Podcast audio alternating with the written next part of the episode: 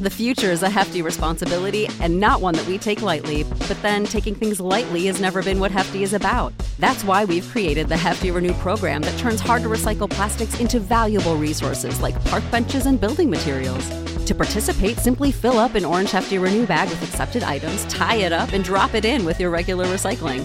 That's it. It's that easy. It's time to rethink recycling with Renew. Particular valued resources may vary by geography. More info available at heftyrenew.com.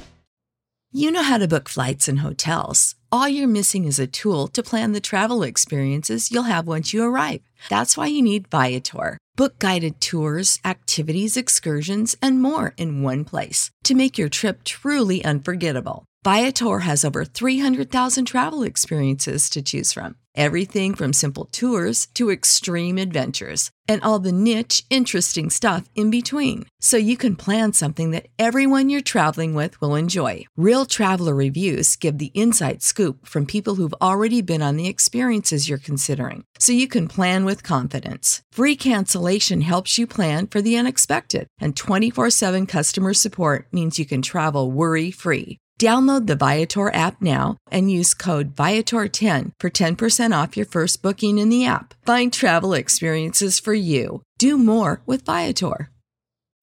When you need mealtime inspiration, it's worth shopping Kroger, where you'll find over 30,000 mouthwatering choices that excite your inner foodie. And no matter what tasty choice you make, you'll enjoy our everyday low prices, plus extra ways to save, like digital coupons worth over $600 each week. You can also save up to $1 off per gallon at the pump with fuel points. More savings and more inspiring flavors make shopping Kroger worth it every time. Kroger, fresh for everyone. Fuel restrictions apply.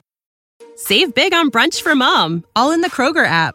Get 16-ounce packs of flavorful Angus 90% lean ground sirloin for $4.99 each with a digital coupon. Then buy 2, get 2 free on 12 packs of delicious Coca-Cola, Pepsi, or 7-Up, all with your card. Shop these deals at your local Kroger, less than 5 miles away. Or tap the screen now to download the Kroger app to save big today. Kroger, fresh for everyone. Prices and product availability subject to change. Restrictions apply. See site for details. This episode of Writing Excuses is brought to you by Audible. Visit audiblepodcast.com/excuse to start your free trial membership. Season 10, Episode 41. This is Writing Excuses at Sea. How in the world do I tie this all together? 15 minutes long. Because you're in a hurry. And we're not that smart. I'm Brandon. I'm Mary. I'm Howard. I'm Dan. And we once again have guest star Nalo Hopkinson. Hello. Thank you for being here. And we have a studio audience. Now, 2 weeks back, when we were talking about endings for the first time, and now we're ending our talk... Well, next time we'll talk about our ending to endings, because we'll have our Q&A episode. But when we talked about it before, we raised this issue. Dan and I have done this, Mary's done this. We've gotten to the certain length of our story, and we've just ended up stopping rather than ending. I want to... Now that we've diagnosed a problem, I want to talk about how to fix it.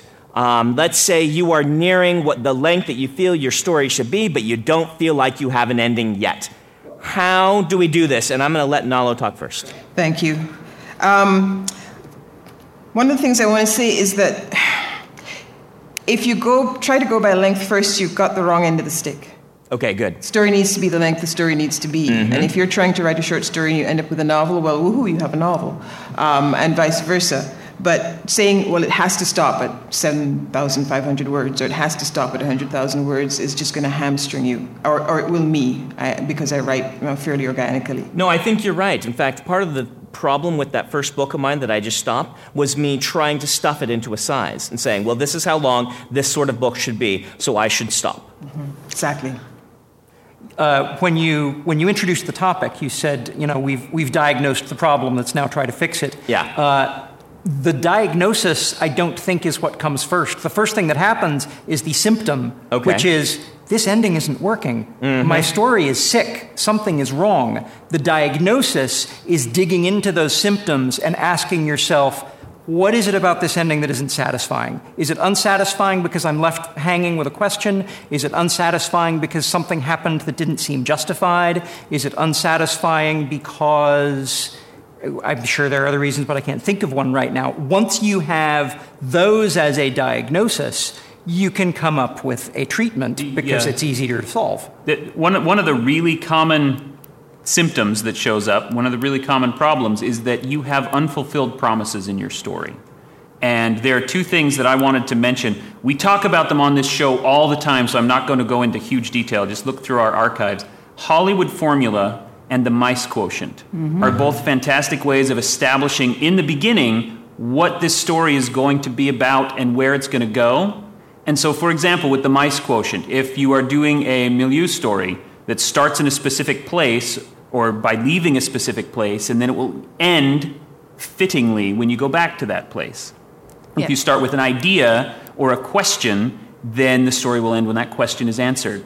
Alternately, with Hollywood formula, you establish what the character wants, who's trying to stop him, and what is that thematic whatever that you're going to have the story be about. The story ends when the character gets or rejects what they want.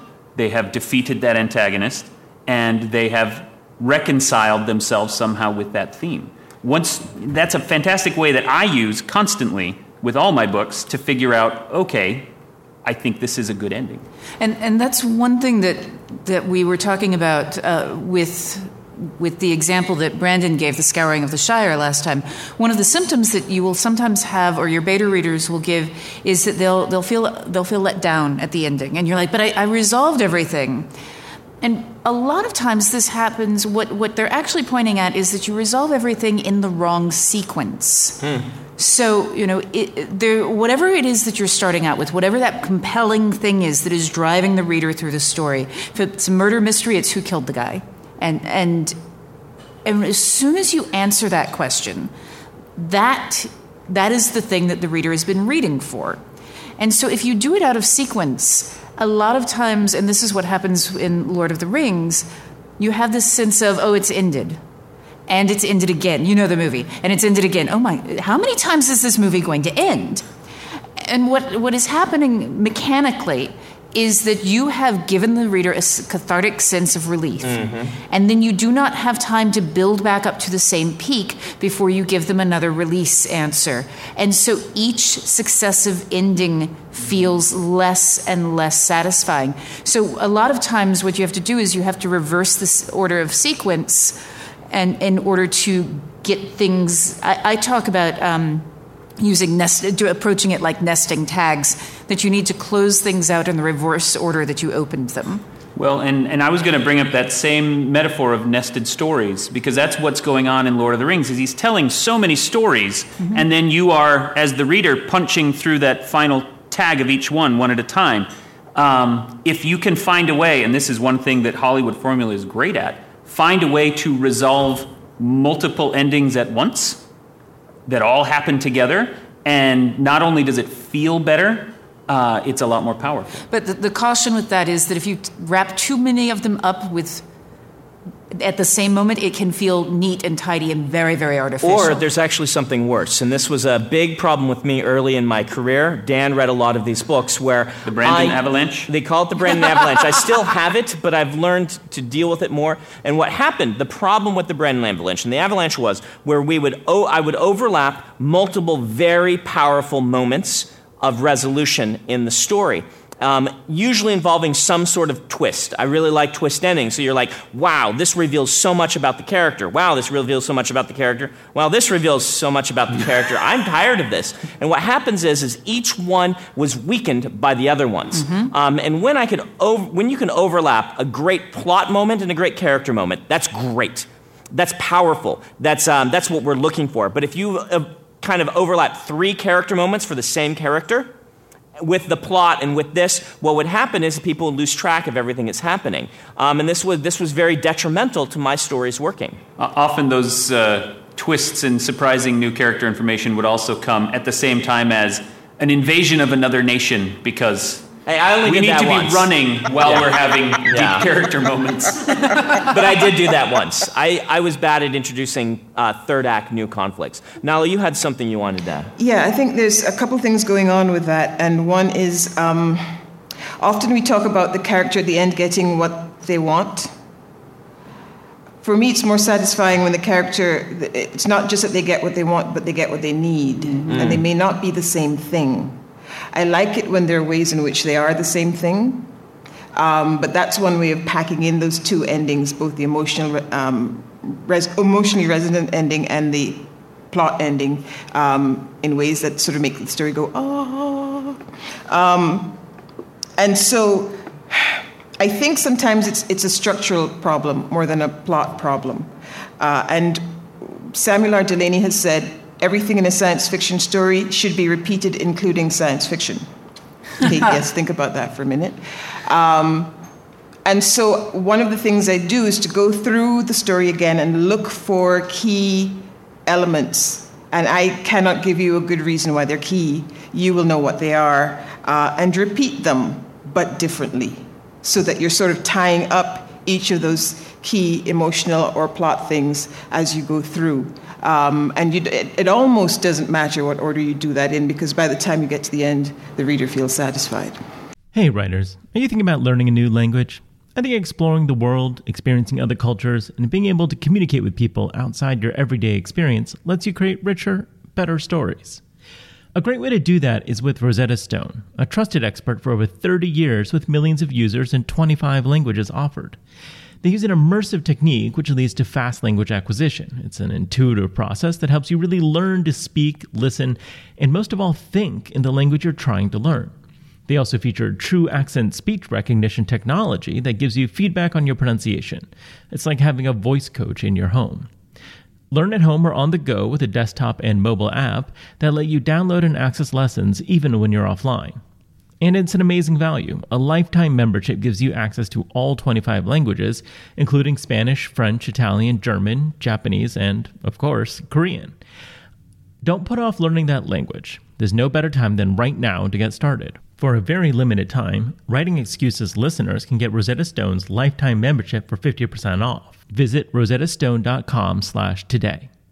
That's 50% off unlimited access to 25 language courses for the rest of your life. Redeem your 50% off at rosettastone.com/today. The future is a hefty responsibility and not one that we take lightly. But then taking things lightly has never been what Hefty is about. That's why we've created the Hefty Renew program that turns hard to recycle plastics into valuable resources like park benches and building materials. To participate, simply fill up an orange Hefty Renew bag with accepted items, tie it up, and drop it in with your regular recycling. That's it. It's that easy. It's time to rethink recycling with Renew. Particular valued resources may vary by geography. More info available at heftyrenew.com. When you need mealtime inspiration, it's worth shopping Kroger, where you'll find over 30,000 mouth-watering choices that excite your inner foodie. And no matter what tasty choice you make, you'll enjoy our everyday low prices, plus extra ways to save, like digital coupons worth over $600 each week. You can also save up to $1 off per gallon at the pump with fuel points. More savings and more inspiring flavors make shopping Kroger worth it every time. Kroger, fresh for everyone. Fuel restrictions apply. Save big on brunch for mom, all in the Kroger app. Get 16-ounce packs of flavorful Angus 90% lean ground sirloin for $4.99 each with a digital coupon. Then buy two, get two free on 12 packs of delicious Coca-Cola, Pepsi, or 7-Up, all with your card. Shop these deals at your local Kroger, less than 5 miles away. Or tap the screen now to download the Kroger app to save big today. Kroger, fresh for everyone. Prices and product availability subject to change. Restrictions apply. See site for details. Excellent. Let's go ahead and stop for the book of the week. The book of the week is actually a little book called Shadows of Self, written by me. And it is actually a little book for me. It's only 120,000 words. Oh, wow. Yeah, it's nice and short. A wee thing. For those who don't know word counts, that's basically, that's about the size of my longest book ever. Yeah, I'm just rolling my eyes at you. But Shadows of Self is the next Mistborn book, and it came out when you're hearing this just a couple weeks ago.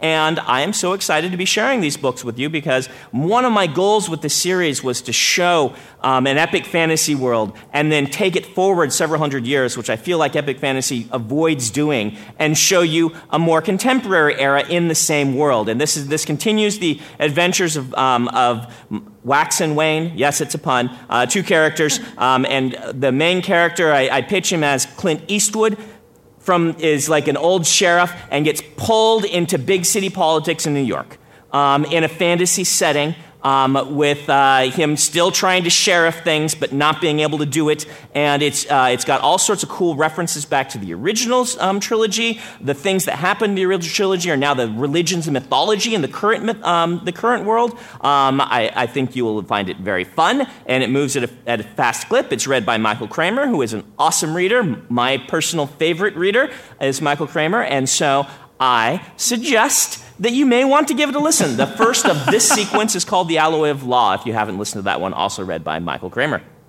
You can get that. audiblepodcast.com/excuse. We'll let you start a 30-day free trial membership. We'll help support my favorite writing podcast, and hopefully yours. And you could get a copy of Shadows of Self absolutely free.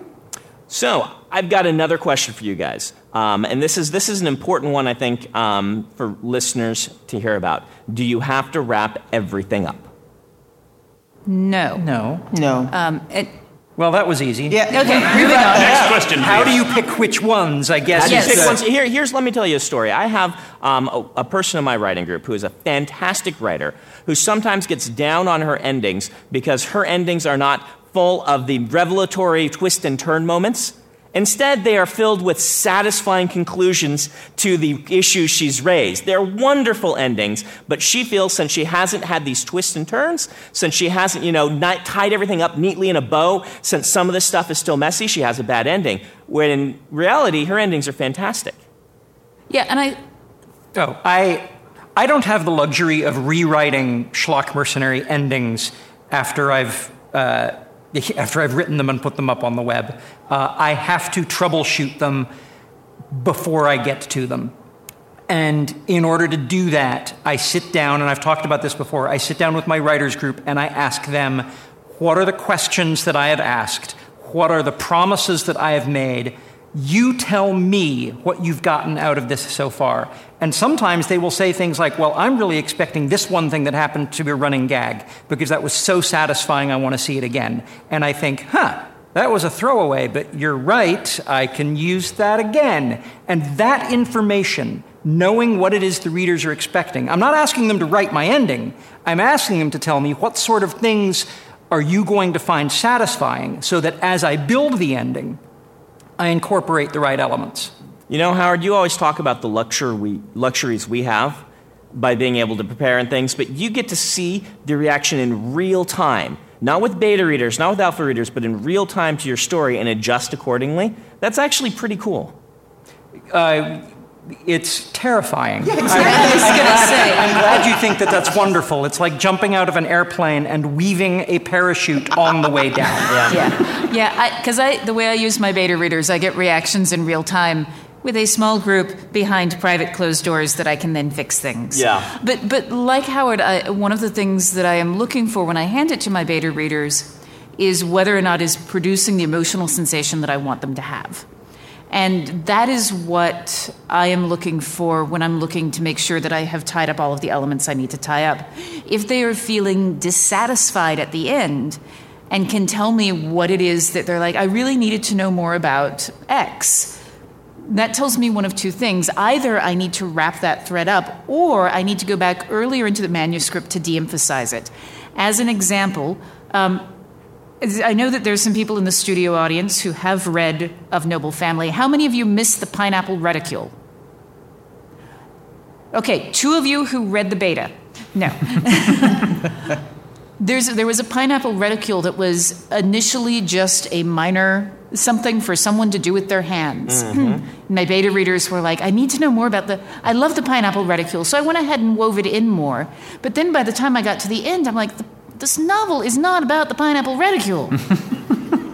And so I went back and cut it completely from the book, because in that particular case, it was unbalancing everything because I had put too much emphasis on it. So a lot of times when you find that your ending is a problem, it's not the ending, it's your setup. Right. And if you've been listening to the podcast all along and been working on this, hopefully you've identified, we kind of drilled this into you in the first quarter of the podcast this year.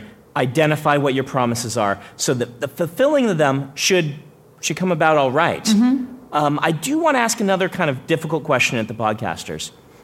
Sad endings, unhappy endings, when characters die. I've built my career on those. How do you make these work? How do you write an ending like that then people say, that is terrible, I want to read more, instead of that is terrible, I'm never touching this again? What I did with John Cleaver is determined, first of all, that all of the books would be tragedies, but that he would still get to succeed in them. And one line that I'm particularly proud of at the end of Mr. Monster is he's defeated the bad guy, he's defeated the villain, but he's not happy and his life still sucks, and he says, I slayed the dragon, but I didn't get the princess. And that's kind of how his life goes. He does great things and he helps people, but that doesn't make him happier. And it leaves people with this sense of conclusion. You have raised an issue and you have solved that issue, but you also kind of ruined this kid's life in the process. I'm sorry, Mario, our princess is in another castle. Yeah. And I think part of that, and this is, I think, true with John Cleaver as well, but in horror novels, a lot of times or horror stories, but what I'll see with people who are early writers or things that fail is that it is the hero has not... The hero has to earn a happy ending, but they also have to earn a tragic ending. Mm. Mm-hmm. Mm-hmm. That's a great way of putting it. Yeah, I like that. And a lot of times, they have done nothing wrong to deserve what happens to them. And it doesn't even have to be that they are a bad person, but that they are making decisions that are leading them down that path. That path is inevitable. It's not just a series of random things that are happening to them that are bad. And, John Cleaver, he does a lot of good things, but he also does a lot of bad things. And that ending that he winds up with is an ending that he has brought upon himself. Yeah. I mean, the tragic flaw you learned about in your junior high Shakespeare class, that's there for a reason, because they have to bring this on themselves. Nalo, did you write something down there? Yeah. I did. Yeah. Many things, in fact. But I think it's critic John Clute, I first heard talking about horror as being a bacchanalia that celebrates the sort of cyclic nature of evil. So sometimes what the tragic ending does is to say, this is the kind of thing that happens and it will keep happening. And that, I can find it satisfying. I can sometimes just feel that it leaves mm-hmm. the protagonist with no way out. Mm-hmm. So what I try to do when I do a negative ending is... either it's something that the character has deliberately brought on themselves for a reason, a noble self-sacrifice, something like that, or it is, I don't quite bring it up to the ending so that you can see where it's going, but there's just that little glimmer of hope that something different's going to happen. Right.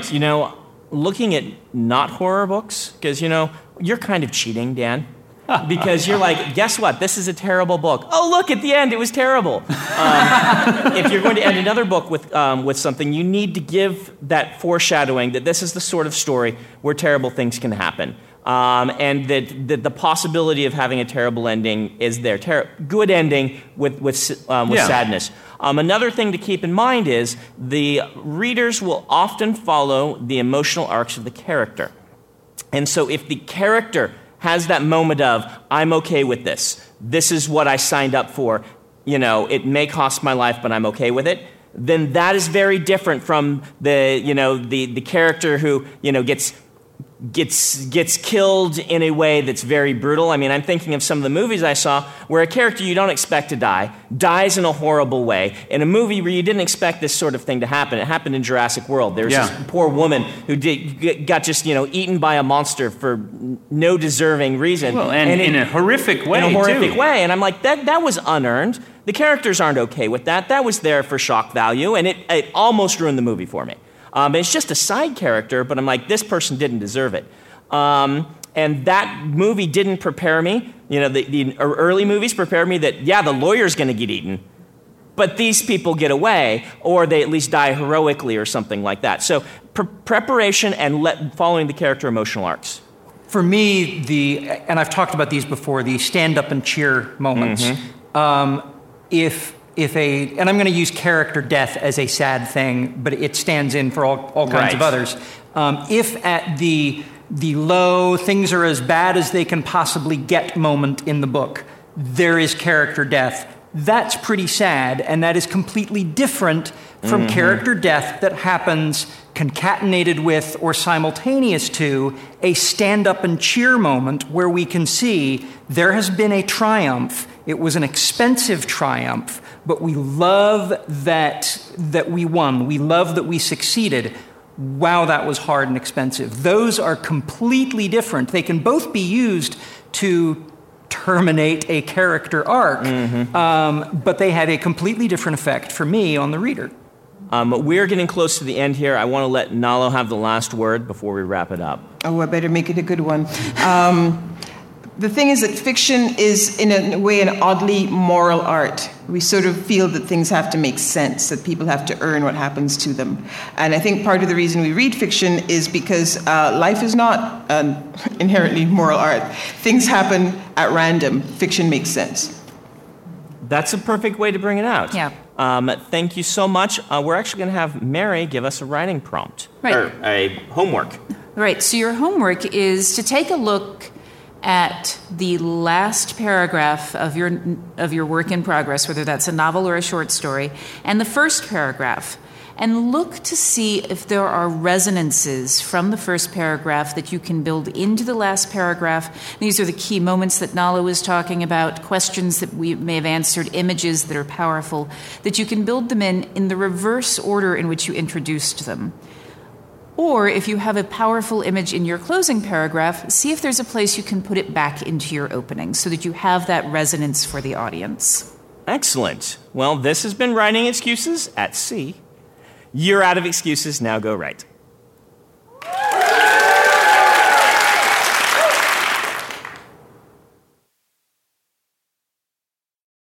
Introducing WonderSuite from Bluehost.com, the tool that makes WordPress wonderful for everyone.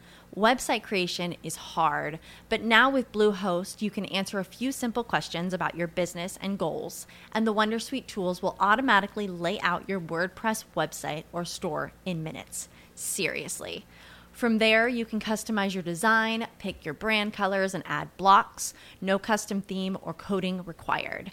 You'll get content suggestions that you can keep or revise, and with Yoast SEO built in, we automatically help you get found in search engines. From step-by-step guidance to suggested plugins to an AI-powered help bot, our built-in tools make WordPress wonderful for everyone. Whether you're a beginner or a pro, you can join over 2 million Bluehost users. Go to bluehost.com/wondersuite. That's bluehost.com/wondersuite.